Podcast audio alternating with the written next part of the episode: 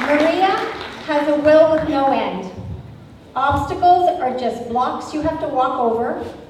With all those in her way, Maria has the strength and tenacity to go forward, never forgets to give back. I would like you to give a warm round of applause to Maria.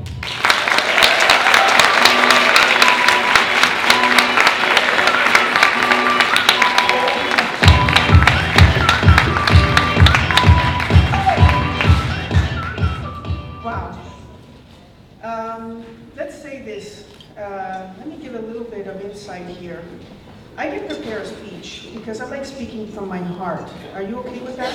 Yes. Perfect. Um, just let me tell you a little bit about myself. Um, I'm a doctor of natural medicine, and I'm also a doctor of humanitarian services with the World Organization of Natural Medicine. And um, let's say that my story is um, maybe a story like many people have lived, but let me just tell you a few things. To become who I am today, I went through a great journey. And what this journey I'm going to share with you is the fact that um, I made a choice in my life to become free. And I did it with uh, having one thing in mind is never quitting. So I, 15 years ago, I came to this country, the land of opportunities, yay. And I brought my daughter with me. My marriage didn't work out well. I used to live in Italy. And uh, I decided to come here as uh, giving an opportunity also to my daughter and, um, and also to myself. So I continued my studies. I got myself educated and became a doctor of natural medicine. And I lived with a fear of what if something would happen to me if I couldn't take care of myself and my daughter. And while I was living that fear, I actually um, was growing into a place of being more and more independent by overcoming challenges. And one of the challenges was, um, you know, providing for my daughter as a single parent. And when I became to a point where I said, okay, so let me get this going and let me get this straight, I'm going to become someone to be an example for my daughter. And I became a doctor of natural medicine in 2009. I completed my studies and I became the first registered etheric health practitioner in all Canada. That was in 2006 uh, through the College of International Holistic Studies. And, um, and I have to say that um, uh, it was a great journey, and um, I had at that point uh, four clinics running. I was very successful in my business, I have to say. And, but I have to say also something, God made different plans for me one morning. Um, March 10th, 2010, He decided to wake me up and with the present. I woke up having a stroke. And I was rushed to the hospital, and I realized that it was not only a stroke, it was a malformation that I had. It was a coiled vein, called an arteriovascular malformation, that had embedded an aneurysm ready to explode. So I had to go for an emergency um, brain surgery. It did. It went well because I'm here, but I had complications. Okay. Uh, the complications left me with um, partial blindness and um, my whole life was changed.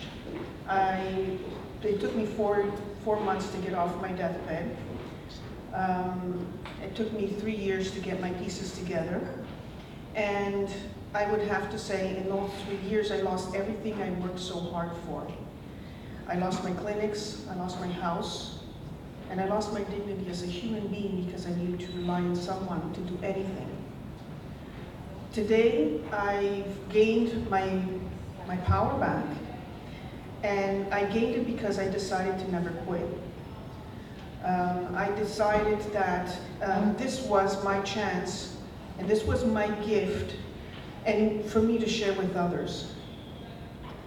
Um, I have to say also that um, in that moment, let's call it of loss, um, I actually grew stronger because the only motivation that I had was, of course, my daughter being there, and I did not want to leave her as an orphan. And then I wanted to give her that example of never quitting, no matter what. Life, yes, throws curveballs at you. We do agree that, right? Mm-hmm. Okay. So I'm going to actually bring you there to that moment. All right? Are you okay with that we do a little exercise? Yes. All right? So just bring yourself to that moment, okay, where it was a very challenging moment in your life. And those moments that you may have had emotional charges like anxiety, fear, sadness, anger, whatever anxiety or whatever emotional charge you had at that moment, at that time, just get present to it right now.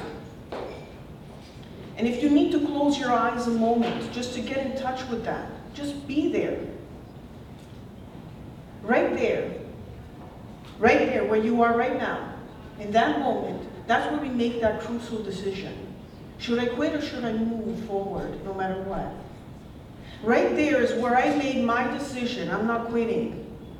Right there is where I made my decision in saying, listen, there's more to this. This is a gift. Because with my blindness, I've learned to see beyond sight. I've learned to listen beyond hearing. And I've learned it's all in my mind.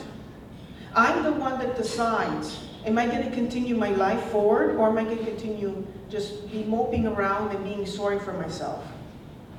I never quit. It's not an option. So this is what I'm teaching you today and, and sharing with you with this lesson that I've learned.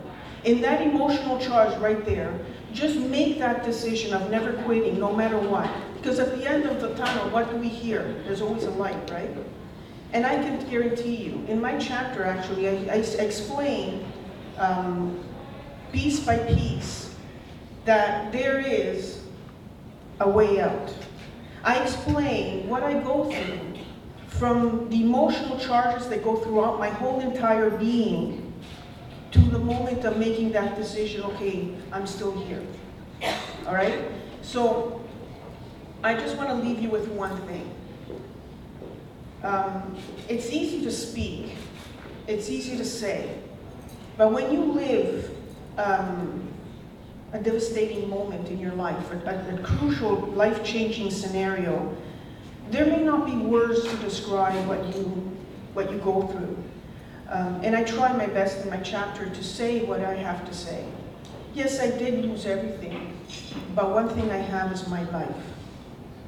And one thing I have is my contribution to society and to humanity. And I've decided to give it back through my life experiences and writing a, chapter in this book. And hopefully we continue in writing. And uh, I also decided to, um, to give back with volunteer work in opening humanitarian clinics with the World Organization of Natural Medicine. And um, I'm also um, compelled in helping others in understanding what path they need to take and what direction they need to take with their own life and their own messages that you receive every single day. Many of us are stuck. We don't know where to go, what to do. And I'm just here like a friend to give you that direction, just like a, a sister, all right? With, uh, with my heart in my hands, to give you what is important for you is that direction to never quit. So, again, with my heart in my hands, I thank you all, and I hope to encounter you in my chapter.